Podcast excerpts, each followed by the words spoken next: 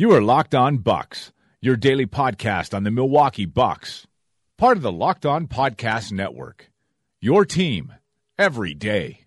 Backs him down. Giannis into the lane. Giannis spinning.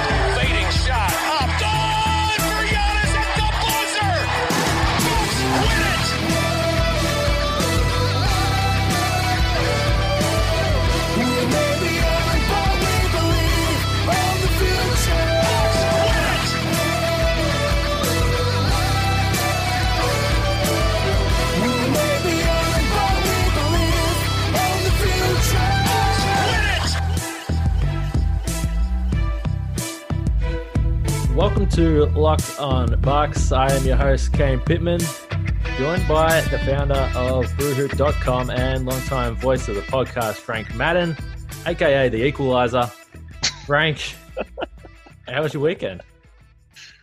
Uh, I had a pretty good weekend, Kane. Thanks for uh, thanks for asking. Um, uh, yes, yesterday I went to a, a one-year-old's birthday party with my daughter. Uh, always exciting going to small Yeah. children's birthdays, and then uh, I had a friend coming over. Uh, we were uh, we had some chili last night. We were going to watch uh, the new The Mandalorian, uh, the new Disney Plus show that uh, Star Wars show that a lot of people are interested in. Yeah.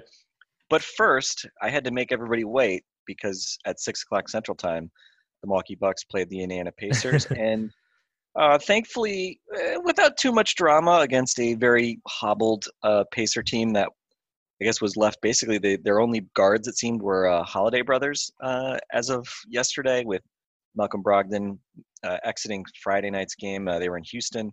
He exits that game due to um, back spasms and then misses Saturday's potential you know first game against the Bucks, which obviously was a bit disappointing in the terms of plot lines. Uh, and Jeremy Lamb's been out with an ankle injury.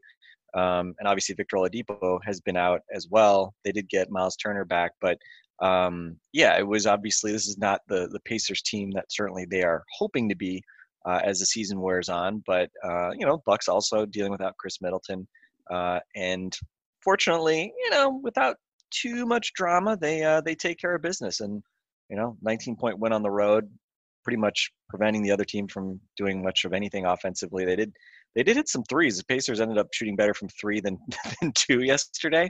Um, but yeah, in a lot of ways, when you kind of look at the inside outside stuff, it was uh, a very much Bucks template game in terms of uh, you know where teams were shooting from and. Uh, and ultimately, obviously, the final score showed that you know even if even if the pace wasn't necessarily as fast as the Bucks liked it, it the shots were coming kind of from where the Bucks wanted them to.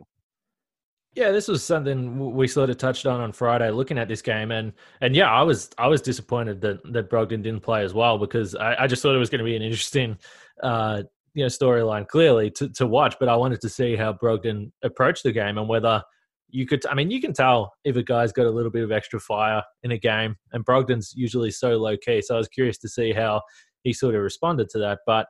In a lot of ways, it was kind of like, well, one of the big question marks with Brogdon with the contract is is his health, and now the first time he meets the Bucks, he's out with a back, and and it doesn't look like anything major, but still, um, that was a little bit disappointing. But yeah, this team, as I mentioned on Friday, ranked 30th in the league for three point uh, attempts, and their three point percentage is is bad. I mean, they don't shoot them well, and they, and they don't take them. So when you talk about uh, teams that the Bucks should match up well against, then the Pacers are definitely one of those. And despite that, as you mentioned, particularly to start, they were knocking down some threes. And Yeah. TJ Warren shooting under 30% from three on the season, bangs a couple early.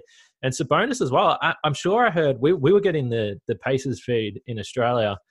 And I'm sure that they said he'd only hit two threes for the season before this game. Um, he, he ends up going two for three and then they get Myles Turner back as well, who hits three. So yeah, you know, even though it's it's still a, a, a 19 point win for the Bucks, uh, the three point shooting for the Pacers just kept them in the game. But I, I think ultimately the Bucks and and and Mike Budenholzer would have been very happy with that being the way that the Pacers were going to try and win the game because they just got nothing inside, points in the paint, 56 to 26 in the Bucks' favor, and that really wasn't a surprise to me when you look at the guys the Pacers had missing. Yeah, it's uh, you know, I think pretty much every every time we talk about a game, we obviously hearken to to that stat, and Um, you know, we've we've obviously talked a bit about the Bucks and the changing shot distribution.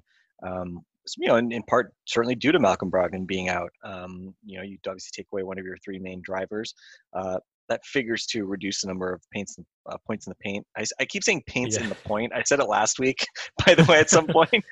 um, but I, I heard you say in the paint. I heard you say that that one time, and then but you were you were really rolling, and I was like, I was rolling. Just let him up. Just let yeah, him go. I just let it go. I let it slide. Yeah, feel free to just you know stop me because Lord knows I have butted in with grammatical uh, corrections That's a good on point, you. Actually, that was my opportunity. I, that was a rare yeah, opportunity. Yeah, you know, I don't deserve to to just be let you know roll when I when I make kind of stupid mistakes, but yeah. um, but yeah, 56 to 26 um, is pretty remarkable. And I mean, you mentioned Sabonis. He goes two out of three from three, one out of 10 inside the uh, inside the arc, which is you know pretty remarkable. I mean, we talked about him being a guy who was putting up 20 and 13 uh, coming into this game. Uh, so to limit him to just 11 points on 13 shots and really force him to go outside to hurt you. Um, I think that again just speaks volumes about the way this Bucks defense and you know Brook Lopez five blocks in this game. Giannis had one block. Uh, they had a, a, one instance where it looked like they sort of tag team blocked. I think it was Sabonis a couple times. Is there Sabonis or Turner? Probably Sabonis because Turner doesn't really go inside much. Um, but uh, you know, just can't say enough about how well uh, Lopez in particular, but the Bucks more broadly are just walling off uh, the rim and and just really limiting uh, teams from from getting those easy buckets. And you know, probably the, the other obvious positive trend has been the Bucks starting to do more of, um, you know, the owning of the paint on the other side as well. I mean, we've talked about the kind of reduction that, um, but of late we've seen, you know, especially that you know that Oklahoma City game obviously was a classic example with uh, 70 points in the paint. Obviously, they relied very heavily on getting to the rim, and in this game, you know, again, a little bit slower pace game, 102 points total. Bucks again didn't shoot the lights out from three 11 out of 39 just 28% versus 12 out of 34 uh, for the pacers. Uh, interestingly Giannis is like the only guy who seems to be able to shoot threes anymore on the bucks which is uh, kind of a strange phenomenon. He hits three out of six tonight um, he's been what you wrote a, a story about him what is he up to 44% 12 out of yeah. 27 in the past five games he's up to 32% for this season and i think calendar year is right around that same spot yeah, that was a very cautious story, and it was funny actually because uh, I so I'm I'm working doing this uh, work for NBA Global, which is basically NBA Canada, NBA Australia, and NBA India. And naturally, the the team that is based out of Charlotte, generally when the Bucks are playing and, and I'm rusted on, they'll be like, all right, you can take the Giannis storyline. So a lot of it is just based around stars because that's what people want to read, like naturally. So for this game all week, they were they pegged me for the Brogdon Milwaukee rematch, and then I was watching this game, and it got to the end of the game, and they were like, "You got a story from that?" And I was like, "Ah, well." Giannis is still shooting threes. I'm like, I'm going to go with this, and it, it's and I mean the numbers are impressive. And you know, over the last five in particular, it's not just the 44 percent, but it's the 5.4 attempts per game, which is just insane to think about when you think about how far he has come in terms of uh, not only having the, the confidence to shoot them, but getting the green light to shoot those and to be getting up 5.4 a game is pretty remarkable. But while we're here, we may as well we may as well talk about the three point percentage because yeah, the second game in the row, uh, obviously that Khris Middleton is out. He's going to be out for for quite a while. And uh, across those two games now, the Bucks are 17 for 72 from three, uh, 24% uh, in, in in those two games from deep. And some of the key guys, some of your real volume guys from three for the Bucks are struggling. Like Eric Bledsoe, admittedly not known as a great shooter, but he's getting up 4.5 attempts per game and he's under 28%. Uh, Brook Lopez getting up 5.3. He's sitting at 29%. Ersan Ilyasova is I mean, I keep talking about the line, but this is not good news. I mean, he's down to 25% now uh, from three, and even Wes Matthews down at 32 and Pat Connaughton at 30. It's, I mean, some of these guys that the Bucks are going to be relying on to shoot threes are really, really cold and, and, and have been all season.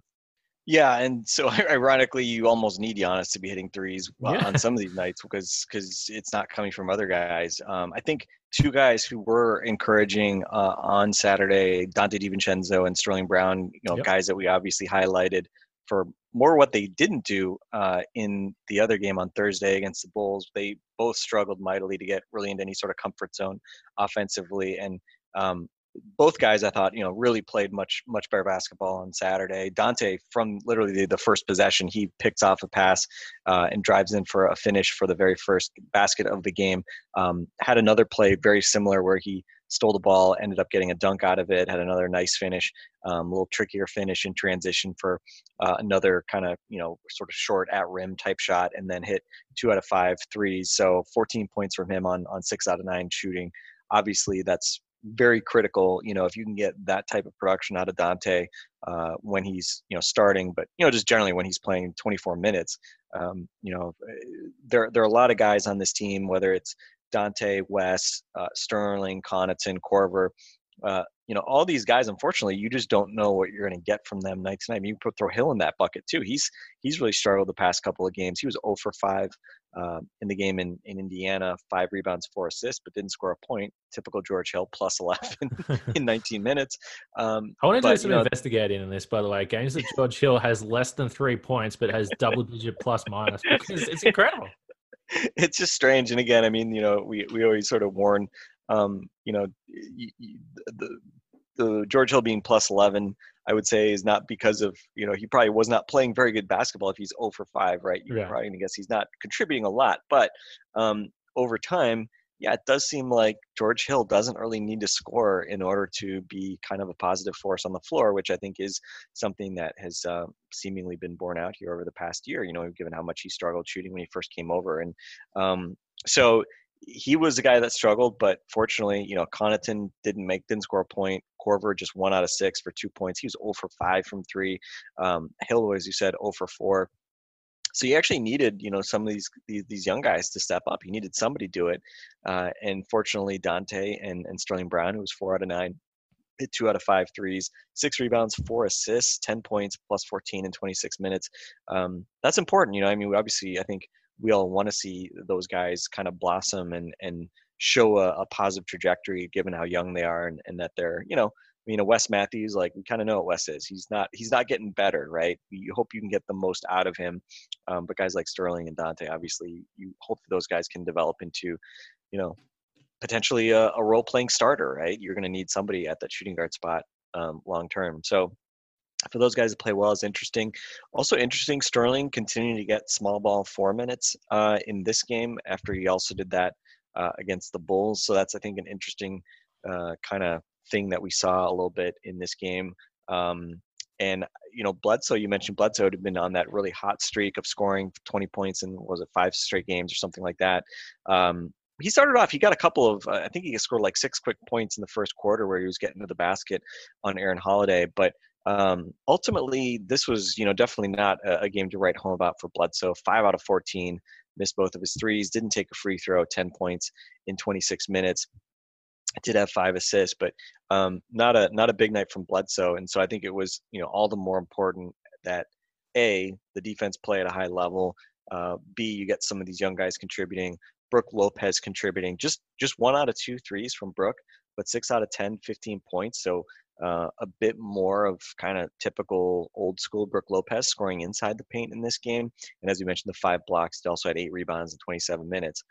And oh, by the way, because we don't really talk about him all that much. Uh, we should mention Giannis's line: 26 points on 10 out of 17.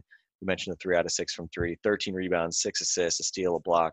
Did have five turnovers, uh, but just 28 minutes to rack up all those stats, and um, conveniently was a plus 19, which was the difference between these two teams in the final the final score column. So. Um, you know, kind of a Giannis doing Giannis stuff. If even if his his 30 point streak fell short. It was mainly because he didn't really need to play uh, the the latter stages of this game as the Bucks kind of blew it open early in the fourth. And uh, you know enough help around. This was not a great offensive night from the Bucks. Uh, just a 99 offensive rating. That's one of the worst uh, offensive outputs they've had this season. Just five out of seven from the line total, um, which is obviously a, a one of the reasons for that. We mentioned the poor shooting from three, but slower pace. But you know even with the slower pace, um, you know, the, this the, we often talk about the fast pace making the you know inflating the score tonight. Not a big score score line with 102 points and the slow pace um, as well. But you know, again, this was not a great offensive night from the Bucks, and really it was that defense that that kind of won it. And again, you can argue, well, of course they should they should be able to clamp down a Pacer team that that was missing a bunch of key guys. Um, but again, you just look at some of the the numbers from some of the Pacers. We mentioned Sabonis, um, T.J. Warren, uh, who had zero assists, and it felt like he had zero assists. Six out of 21, 15 points. I don't I don't think T.J. Warren is. Uh, mean, he's a chucker. I guess games like this, you can understand why the Suns may have been okay with just giving him away in the offseason. Um, but he obviously uh, did not did you know did, did not help the the offensive flow much for the for the Pacers and Aaron Holiday, five out of 18, 11 points. Even with Bledsoe going under a lot and not seeming particularly engaged, um, you know the young point guard did not end up really punishing the Bucks much uh, in his opportunity to start, and, and obviously a lot of a lot of guys off the bench that um, you know are not luminaries, let's say, as, as a number of guys who otherwise would be part of the bench had to start in this game. So, uh, yeah, not a uh, you know not not a game that you'd look on as as a sterling moment in the Bucks season, but that's what shows you're a good team. You know, when you don't play great, but you know you can just crank out a nearly 20 point win on the road. Obviously, uh, there's still like some, some definite positives to from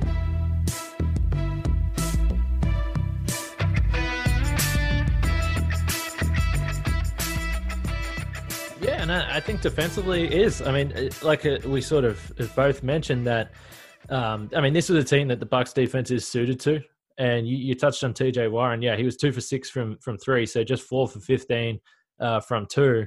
And man, that guy likes just getting in a little post there and chucking up a fadeaway uh, mid-range jump shot that never ever looks like it's really going to go in. He takes some. I think. I think his. I think his the his made shots were also really hard. He hit some really hard shots. Yeah. So if he misses some of those, who knows what his numbers look like? Yeah, it was. I, I, I can't. You know, I mean, obviously last year the Phoenix Suns weren't high on my list of of league pass teams, but yeah, he's he likes to shoot he likes to shoot. So, but he got paid, so so good for him. But uh, you know, defensively, the the Bucks you, you touched on. 36 points at halftime was the lowest opposition half uh, halftime point total in uh, since Bud has taken over the job over the last uh, couple of seasons. So, I mean, that's something of note. And it, it just actually, you know, just for a bit of trivia, uh, beat the 37 points that Miami put up in that game where the Bucks scored eight points in the first quarter and then somehow still led 38-37 at halftime. But uh, so yeah, I mean, holding Indiana to 36 points and then a season low 83 on the season is certainly a positive. And now uh, the Bucks are actually up into third uh, for defensive rating in the league at, at 101, and it, it, feels like only a week or so ago that that number was up at 107, 10, 108. So yeah, they they and and look, the, the schedule is going to help that a little bit, and you would expect over the next sort of uh, couple of games or a couple of weeks here where Middleton's out that they might be able to lock down some teams and, and really sort of solidify that that their position as one of the better defensive teams in the, in the league. But uh, yeah, I want to go back to the to the off, offense in the paint. You touched on Lopez. Only taking two threes is very odd for him. He normally gets up a lot more than that, but he was really going to work with that little uh, it's not. It's outside the restricted, sort of between the restricted area, the the circle, and the and the free throw line. That little push shot that just feels like it's just money every single time. Like it just feels like he is never going to miss that shot. But when you look at points in the in the paint for the Bucks, uh, over the last eight games where they're seven and one, they're uh, fifty five point eight points in the paint per game, which uh, equals with the Lakers for number one in the league compared to the first four games where they were down at 45, which ranked 22nd. So they're really starting to, even though we mentioned, you know, uh, early in the season a lot how they were going to be able to work around not having that extra ball handler guy that gets to the to the basket in the starting lineup in Brogdon and replacing him with Matthews. It feels like the balance is, is starting to to come back. Yeah, for the season, they're still um, you know using cleaning the glass. Their percentage of shots at the rim, 34% versus 40.6% last year. So still a, a, fair bit off of where they were a year ago, but um, improving a bit on that number uh, kind of of late.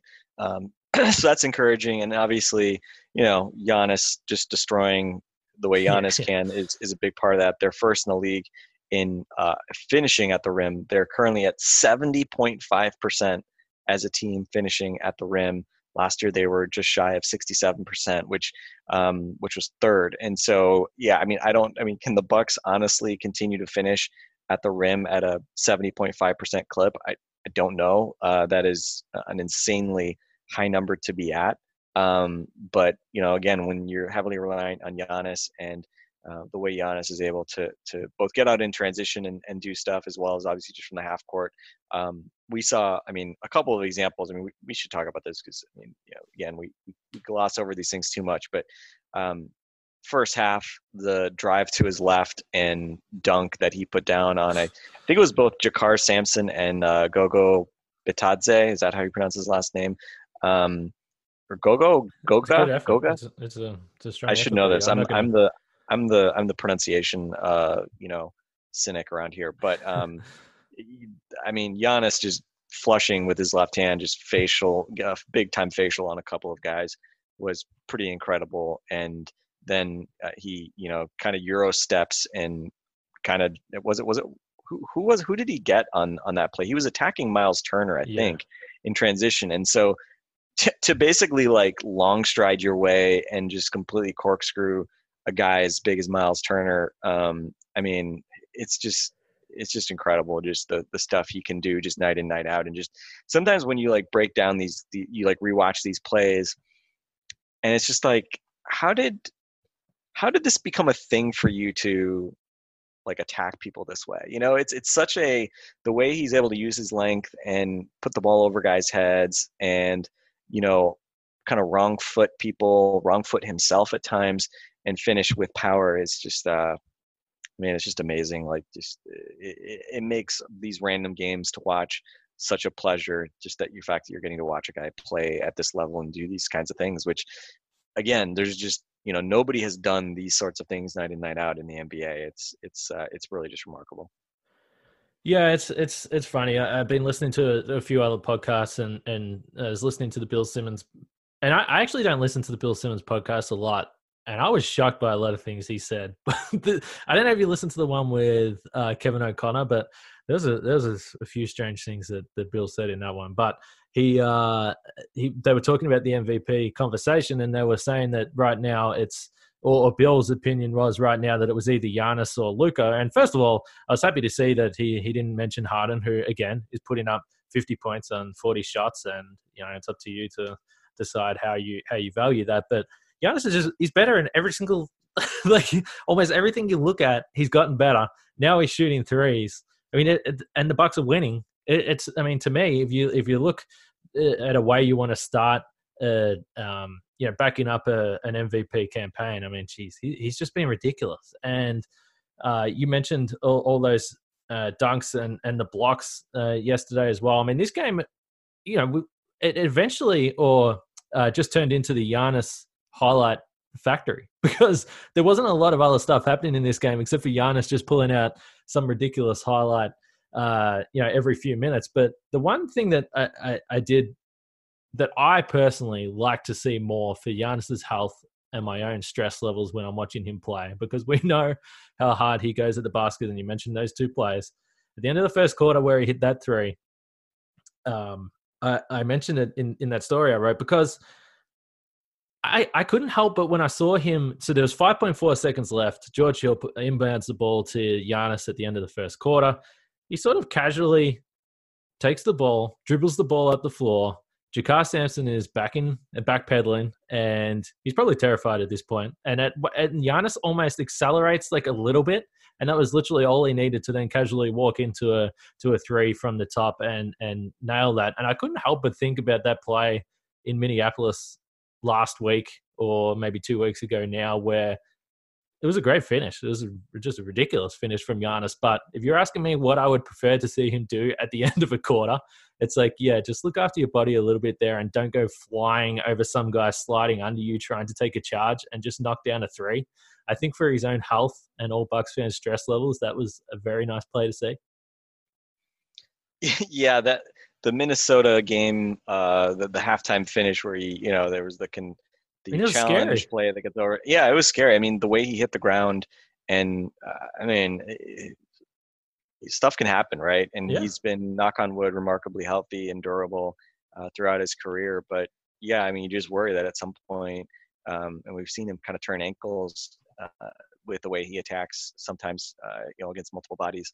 Um, but yeah, I mean, having that kind of reliable pull-up game, which which is interesting. You know, I mean, early in his career, we talked a lot about like, oh, well, can he get to the point where he can, you know, just hit a catch and shoot three, right? And he still never really shoots those, right? I mean, he'll, he'll occasionally shoot the um, pass it in and get it back and then and then shoot a three that way type type play. But um, but it's not like Giannis is staying in the corner as other guys do stuff and then he's waiting for the ball to shoot a three, right? I mean, he's pretty much it's him attacking from the top of the key and then he you can tell. I mean, I think all of us who watch him enough you get the feeling like when he's sizing somebody up and he wants to shoot a three, it's kind of funny. Like it's a good it's a good test of how much you watch the Bucks. Like when you can kind of tell like Giannis wants to he wants to shoot yeah. a three, and you know he'll usually get the ball. He'll start dribbling with his left hand a little bit more because he wants to pick it up from his left to into his um, into his shooting motion. Um, but uh, yeah, I mean, and then that's the interesting thing. I mean, because it's not like you know we saw last year, especially you know like the Philly game comes to mind. There's games where you know the other team is just daring him to shoot a three, right? And the guy's like sagging off to the foul line, things like that. Um, but for the most part, I mean, that, that's not really how he's tending to hit these threes at this point. Uh, most teams, I think, realize that if you give him a huge, like a ton of room to just gather momentum, it's probably going to be a self-defeating thing. You know, giving him a runway either to shoot a wide open three or to drive for the basket just generally is a tough way to defend him. Um, so you you kind of have to be up a little bit on him just to prevent him from getting going. Um, but that means that you know, yeah, you, you got to give him a little bit. You know, I think teams are feeling like you have to respect that three a little bit more because you know he's more comfortable shooting off the dribble and and straight away than than you know certainly um, you know you normally think of guys who want to just shoot catch and shoot corner threes right that's kind of what the the easiest shot nominally um, for these guys but uh, with Giannis obviously that's that's not something he's normally even trying to do so um, it was fun. It was funny too because he hit the three early you mentioned, and it seemed like um, it seemed like Sabonis was. There were times where Sabonis was defending him, and he was wary of Giannis shooting that pull up three, and so he was he was out a little ways, and Giannis was sort of kind of he, he was kind of trying to bait him into like a little fainted pull up and it was an interesting kind of cat and mouse, which I think certainly the more you know, again, if this ends up being more consistent, if Giannis is in the low 30s moving forward, which obviously can change quickly, but um, it's gonna that that's kind of how he has to weaponize it, right? Because it's not that teams are going to be, you know, treating him like Steph Curry out there, but um, if they come out a little bit further, then it's how do you weaponize that and drive? And we saw that uh, on Sabonis, he had a really nice uh, drive to his right and finish um, pass bonus in the third quarter, I think it was, um, which I thought was a good example of, of what happens when guys are now maybe maybe respecting that three point shot a little bit more. Um, but but yeah, I mean, ultimately this was, you know, just a very I mean, what this point is just a very standard Giannis game in a lot of ways.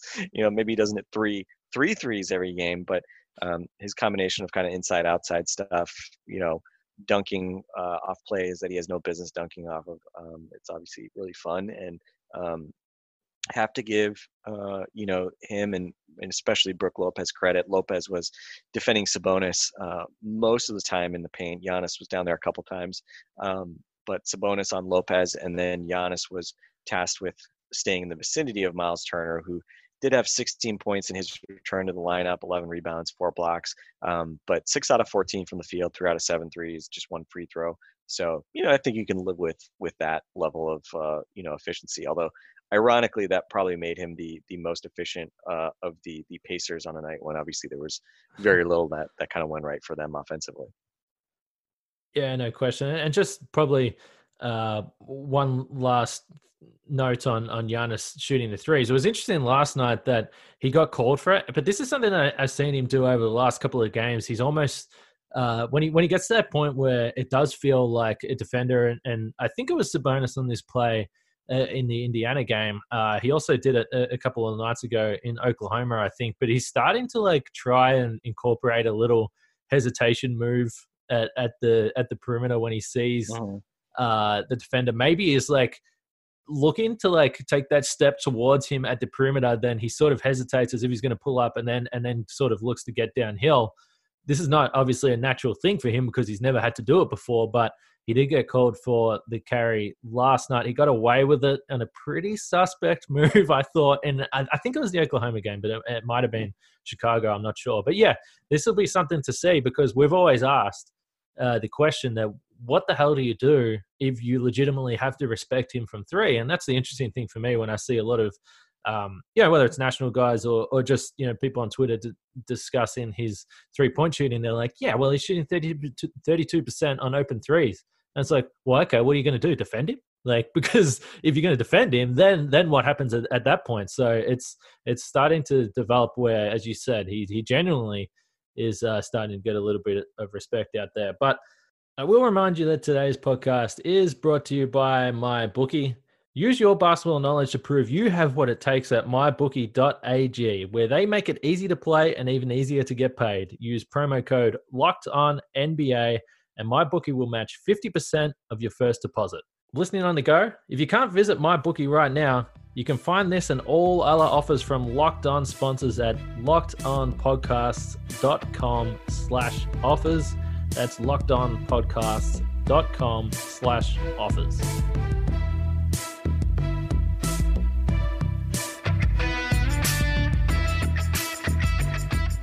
All right, Frank, I'm not sure if you have any other points on this Pacers game, but I do want to throw something at you. And this was interesting. I know there was a bit of conversation on Twitter today uh, with our friend, uh, Dean Maniat? Maniat? Dean Maniat, yes. okay, I've, I've, had to, I've, I've had to say his name out loud to, to his face on our podcast enough that uh, he's had a chance to correct me. So if, if it's not Maniat, then it's his own damn fault if I'm getting that wrong. Yeah, okay, that's fair enough. Well, I, that was, I think that's the first time I've said it uh, out loud. So I just wanted to just wanted to confirm that. But he was talking about the Bucks schedule because this is this is something that's kind of interesting to me. When I look at the Bucks now, they're nine and three. They're right up the top of the East. And uh, interestingly enough, the Celtics lose today to the Sacramento Kings, who I don't know how, but the Kings have somehow turned it around after De'Aaron Fox has got injured. So I don't know what's going on in Sacramento, but they're all of a sudden winning again. And the Celtics are now ten and two. So the Bucks just half a game back from the from the top spot. And they've had a really tough schedule. But obviously they had Miami without Butler, the Celtics without Jaylen Brown, uh, the T Wolves without KAT, the Clippers without Paul George, who me and you were talking about before we started recording, and Paul George looks pretty damn good at the moment. I think about 70 points in 40 minutes of play or something like Scary that. Scary good. Scary good. Yeah. And and then the Thunder without Steven Adams. So I, I guess to me, when I look at this, I, I, say, yeah, like the schedule's been tough. They've they've played good teams. They've been out on the road, which you know, if you're a good team and you know, you go on a, a three and one Western Western Conference road trip, that's general, generally a, a sign of a really good team. But at the same time, I still look at it and I, I feel like, yeah, the Bucks have kind of just taking care of business. It hasn't been anything remarkable. They're just winning, which they're a really good team and they should win. But it does it doesn't hold the same weight for me as it would have if all those guys were playing. But I think it's an interesting conversation. Yeah, I mean, I think the I mean, to me, the big thing is just the home road disparity, right? I mean, they've played only four home games and eight eight road games at this point. So, yeah. um, you know, I, I, don't care. You know, if if you just tell me that, then I would say, well, you've probably played a, you know, your schedule has not been favorable. Um, and then that's kind of one thing too. Like when when you look at um, uh, like various strength of schedule metrics, like I always like the first question I already I always ask is, well, how does this differentiate between home and road um, games? And again, over 82 games, everybody plays the same numbers, so it doesn't really matter, I guess. Um, but in you know, sort of like when you take a snapshot during a season, um, I do think it's interesting, especially early, given that um, you know the Bucks are among the teams that have played the the fewest home games in the league. So the the Raptors similarly have played just four out of 12 games at home. Um, Philly has actually now played nine games on the road and four at home. Um, they're they're up to eight and five, but they've been kind of scuffing scuffling mm-hmm. along a bit. Um, but yeah, I think you know to me the fact that you've only played four games at home, um, you've done one of your main uh, Western road trips already, and even in spite of that, I mean, if I go on right now at 9:45 Central Time on Sunday night and go to NBA.com, um, the Bucks have the the best net rating in in basketball again.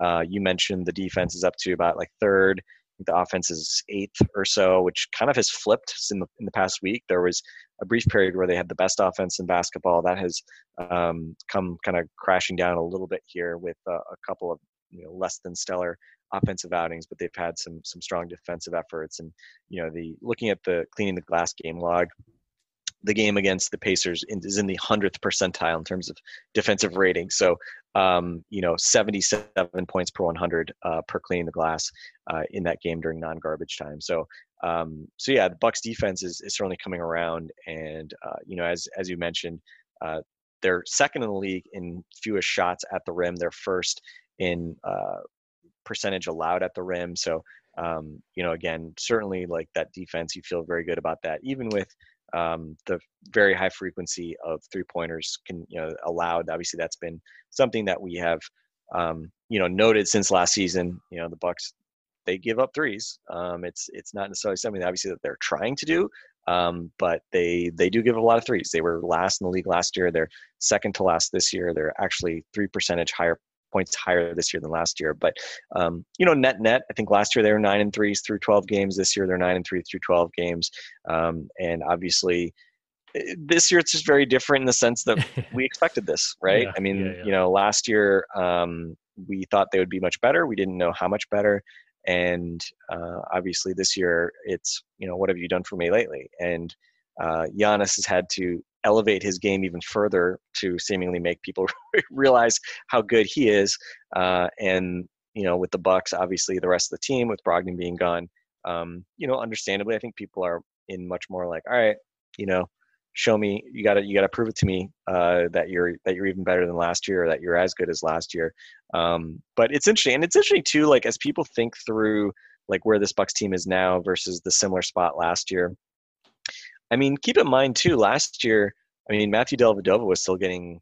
You know, I mean, I don't think he's. He, I don't think he played in the first couple games last year, but, um, but you know, Delly was like kind of one of your backup point guards last year. You hadn't made the George Hill year. trade yet What's at this there? time of year. What's your point there, Frank? uh, you know, no no shade at uh, well, okay, yeah, no shade at at, at, at Delly, um, but you know, I mean, I think that's the thing is is it's weird thinking about last year's roster in a lot of ways because Yeah. John Henson. um, John Henson was still around. Yeah, It- think about how many big men were on that roster at the beginning of last year. you know, you had you had John Henson, you had Thon Maker, you obviously had Brook, you had Giannis, Ersan, you had Christian Wood and DJ Wilson both on the on the roster as well. Um, it was man, it was a crowded, crowded front court to start last year. Um, but it's it is kind of funny uh, to kind of think back and you know we think of this team as you know it, it's it's Bledsoe, Hill, Brogdon in the backcourt, and you know the group the group that obviously is is there uh, you know on the wing in the front court. But um, you know Hill didn't come over until a couple months into last season. Brogdon ended up getting hurt late last season. Hill had a an injury spell on the sideline. You know Hill and Brogdon actually weren't both healthy um, for really that much of last season. I think there was only a couple months last year where they were both healthy, and in most of that period, Hill wasn't shooting at all. So it's it's just kind of weird, like to kind of benchmark this team against last year's team, um, just because last year's team, you know, sort of evolved over the course of the season. And obviously, Mirotic then shows up late in the season, but then he had some injuries and then disappears in the playoffs. So it's kind of weird. Like I. I don't think there's any doubt that the team you had at the end of last season was more talented top to bottom than this one, you know, especially when you throw in Mirotic and and Brogdon in particular. Um, but in terms of like, you know, the 60 win team that that you know got them to the East Finals last year, it is also weird to think about because you know those 60 wins came with a team that you know generally was wasn't the group that that sort of was the full strength version that you had at the end of last season. So um, you know, I think speaks to just generally the the system the Bucks have, the flexibility you have when you have Giannis as the fulcrum of everything, uh, and you know, again, just the fact that the Bucks have become just a very systemically strong team. And I think to me, the defense is the most obvious piece of that, right? Just the fact that night in and night out, um, they don't give you easy buckets. They make you shoot threes. Oftentimes, it's guys who maybe don't want to shoot threes that are shooting a lot of those threes. And obviously, the results for the second straight year are, are speaking for themselves. Yeah, I, I think that's a uh, okay. So I think that's a really good point you touched on is the expectation, and I think that's definitely it. I mean, when you say that this team, you would think like if you're sort of gauging the the general feel from Bucks fans, or even the entire sort of league, uh, I guess, about Milwaukee, you would you would not believe that this team has the same record as they had at, the same point last year. But um, and that and that comes just from you come in this season thinking, okay, well you won sixty last year, so uh, you're good. So any loss, it's like, why did you lose this game? Like, what caused you to lose this game? And the fact that uh, you know two of their three losses, so their three losses, when you think about it, is pretty remarkable. One of them was a buzzer beater uh, that should never have happened.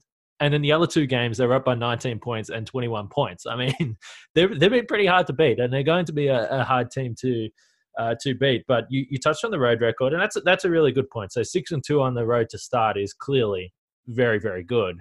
And when you look at the the schedule upcoming, they'll finish this uh, road trip that they have uh, coming up in these next couple of games. So Chicago, which we might just touch on uh, quickly at the end, and then they they travel to Atlanta, who, by the way, just a little scheduling note, they lost by 49 points to the Clippers uh, yesterday. And as we're recording here, it's halftime, and they're down 28 to the Lakers at the half. So that's a brutal Staples Center double for the Atlanta Hawks. So the Lakers will be the net rating kings of the NBA again by tomorrow. So I had to note that in this That's in these point. few hours, in the few hours here before that happens, the Bucks will will claim that title. But uh, yeah, we can only hope that the Hawks continue play defense like this uh, next week, uh, later this week when, when the Bucks see them. To be fair, I will say that I, I don't think that the Hawks are going to be the only team that get destroyed in the Staples Center back to back this year, which they are scheduling a lot, which you know it, it's funny. I mean, maybe a couple of years ago when when uh, teams were like, "Why do we have to travel to LA on two separate occasions?" It's kind of annoying. Let's just get this trip out of the way. Now they're doing it, and they're making them do that on a back to back, and it's just an absolute buzzsaw to walk into those two teams. And it's like you better win that first game because if you don't, and you're taking on one of the other LA teams on on the uh, second uh, game of a back to back, that is pretty brutal. But once the Bucks hopefully take care of the Bulls and then the Hawks 12 of their next 15 are at home. So that is a is a pretty nice stretch for the for the Bucks to, to stay at home, practice. Uh, yeah, probably take them right through until uh, when Khris Middleton is back. So things are going to even out there. And I would say that there's not too many times in in the NBA season where you get 12 or 15 uh, at home. So certainly a favorable couple of weeks for the Bucks. But we did touch on the Bulls. I don't know how much you want to go into this. I mean, the Bulls are a bit of a mess at the moment. Boylen is uh, boiling. And uh, know it's funny actually. I, I was looking at this earlier, and the Bucks will be going for their eighth straight win over the Chicago Bulls, and their last loss against the Bulls. You remember these two games back in 2017 where they lost in December. the Mirotic, Mirotic games, yeah. Yeah, the Mirotic games that felt like the breaking point for Jason Kidd. Yeah, so frustrating those games. I remember those. Yeah. I remember I was driving in, in Australia. I was going on a on a road trip somewhere, and I was listening to Ted Davis on the uh, in the car. And for the second one, um, which was December 26th, yeah, day after Christmas, and I've listened to Ted a lot, and I don't think I've ever heard Ted. I mean, I've heard him like announcing some bad Bucks teams, and I don't think I've ever heard him more broken and pissed off than he was in that second Bulls game. Like he was furious with what was going on. And and you know, as we know, a couple of weeks later, Jason Kidd was gone. And I think most Bucks fans would take those two losses if that was the end result. yeah, it worked out. It worked um, out. But yeah, it's it's been remarkable because um, you said, I mean, you mentioned there's been some some weird games uh, in, mixed in with with the, you know all these these Bucks wins. I mean, I think back to um, there was that game earlier this this calendar year, so last season, um, where Giannis rested and Bledsoe and and Lopez and Middleton. I I, I, th- I think Brogdon had a, a, good game that game as well, um, where they won in in Chicago. Yeah. Um, so so yeah, I mean, at some point the Bulls are going to sneak out a win um, against the Buck. Like they can't, you know, the Bucks will not go undefeated for the you know the century, uh, the remainder of the century against the Bulls. But certainly right now is a good time to be playing the Bulls because as much as it seemed like they had a, a solid summer, uh, it just has not translated into um, you know any sort of consistency in terms of production. And again, hopefully on Thursday they do not shoot as hot from three as we saw them shoot in Milwaukee. Um, we'll see if uh, Thad Young plays with fire uh, after being outraged over the Eric Bledsoe post post buzzer dunk uh, in Milwaukee. Um, but yeah, I mean, I think, you know, I think that was a thing against the Bulls, uh, you know, in this last game. Uh, you know, as much as the Bull, the Bulls were making shots, it just seemed like the Bucks could always either get Giannis or Bledsoe to just basically say, "All right, I'm just going to go one on one and get a basket. Yeah. I'm just going to go and create a shot, get going towards the rim." And I don't know if that was really necessarily great team basketball that we saw from the Bucks. It seemed like they sort of fell back on relying on sort of isolation one-on-one stuff uh, when when that happened. But I mean, it worked. You know, like the, the Bulls were never able to really get a commanding lead, even when all those shots were falling and the Bucks were missing. Um, and you could argue, you know, hey, when you're missing threes, don't just keep settling for them, right? Like Giannis, Bledsoe, go drive the ball, go attack the rim, right? So um, I think that was, you know, certainly something that we saw the Bucks, you know, with this this onslaught of paint points that they've had of late. Um, that was kind of a clear example of, of how they were able to to use that ability to get to the rim um, as a as a good way to kind of um, blunt a, another team's hot shooting from three. So um, yeah, I don't think anybody needs us to throw in a bunch of analysis on this game. Uh, I think again, you just hope that when they roll it out, that uh, you know the real Bucks and the real Bulls show up, and if that happens, then obviously you expect to, to get a favorable result.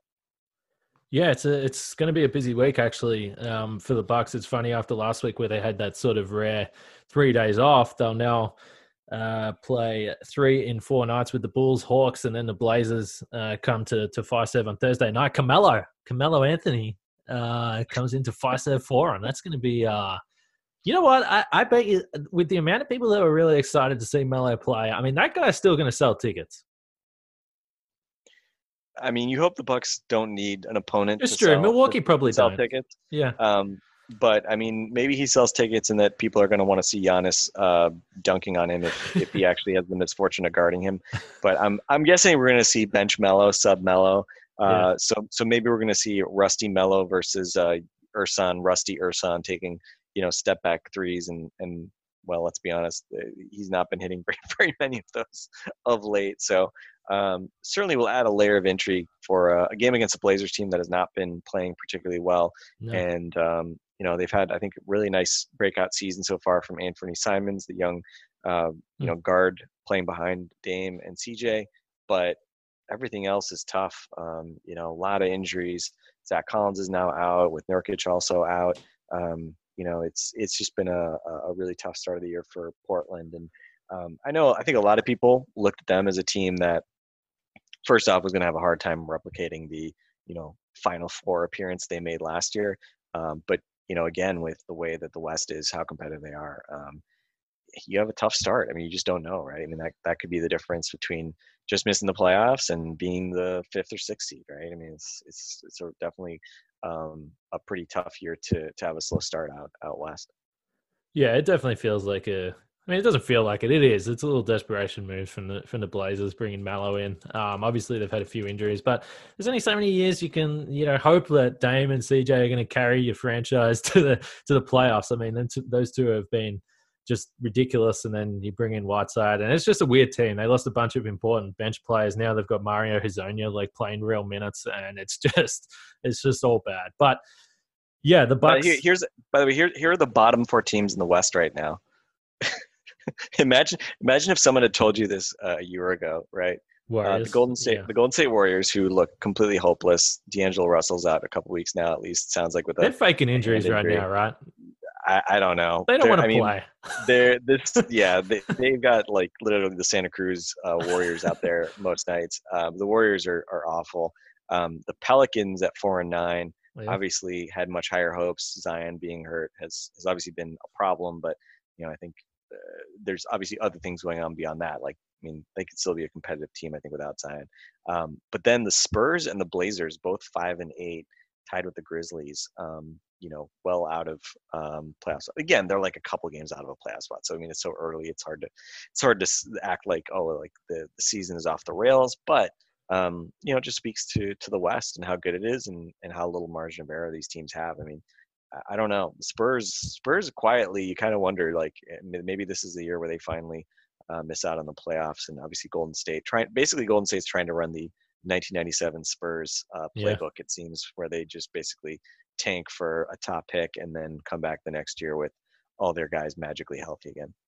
Yeah, it's kind of scary. And then, but then you look at the East, and uh, you know, shocker, Knicks at the bottom, just doing, uh, just doing, just doing Knicks just, stuff. Just doing Knicks stuff. They're just doing what the Knicks do. They're they're a rabble, and everyone expects it. And uh, they've already had their highlight of the year. They got to yell abuse at Porzingis, and uh, you know, if they played, they're like they're like the the Knicks to the Mavericks, or like the Phoenix Suns to the to the Bucks last year. They've they've won three games for the year, and two of them uh, were against the Mavericks. With you know, whatever doesn't make any sense, but.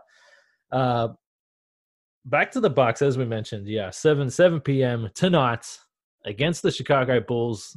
That's a franchise record. Seven games in a row against the Bulls. Actually, I just looked that up as we were going. So looking for their eighth win in a row against the Bulls. Frank, thanks for joining me on this uh, Sunday night. No problem as always. Look forward to hopefully talking to you. All right, we will leave it there for Frank Madden and myself, Kane Pitman. We'll be back after the Bulls game.